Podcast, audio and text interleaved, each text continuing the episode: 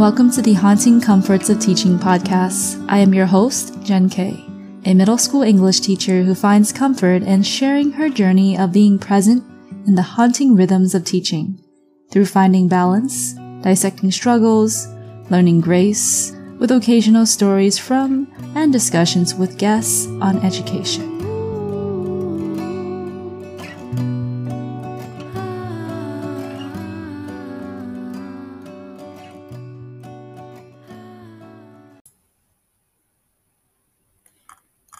Few weeks ago, I told one of the assistant principals that I felt that our ELA department was not really collaborating. Everyone was doing their own thing. This school year felt so disorganized. Almost every teacher in the ELA department had different teaching preps. One teacher was teaching two seventh grade classes and one eighth grade class. I was teaching all eighth grade. Another teacher was teaching two seventh grade classes and then an ELD class. Then another teacher was teaching a self contained class of English, history, and science altogether. When spring semester came around, there was a sudden shift in classes and positions.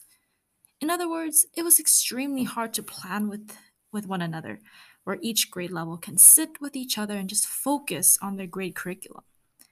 And just today, we finally had a chance outside of our regular school schedule to gather together on a Saturday morning to truly plan and collaborate together in an unrushed environment. As we gathered together, one of the teachers made an observation how there were just so many constant changes in the ELA department, where teachers have left or changed to teaching other grade levels, and I was the common denominator that held our ELA department together. She joked, Miss Wu's membership is always changing. It was my first time working with this one teacher, and throughout our conversations, I realized something. In the past five years, I was constantly surrounded by colleagues who liked my ideas and did not challenge me, but would take my ideas and use them in their classroom also.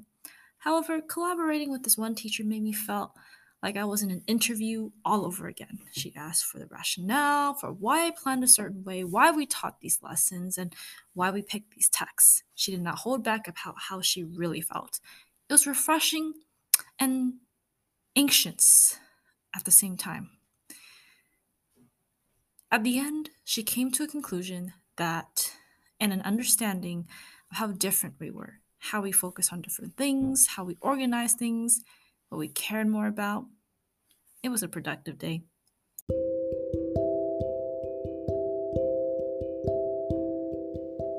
Thank you for listening to Haunting Comforts, where we come together to be present in the rhythms of teaching through finding balance, dissecting struggles, and learning grace.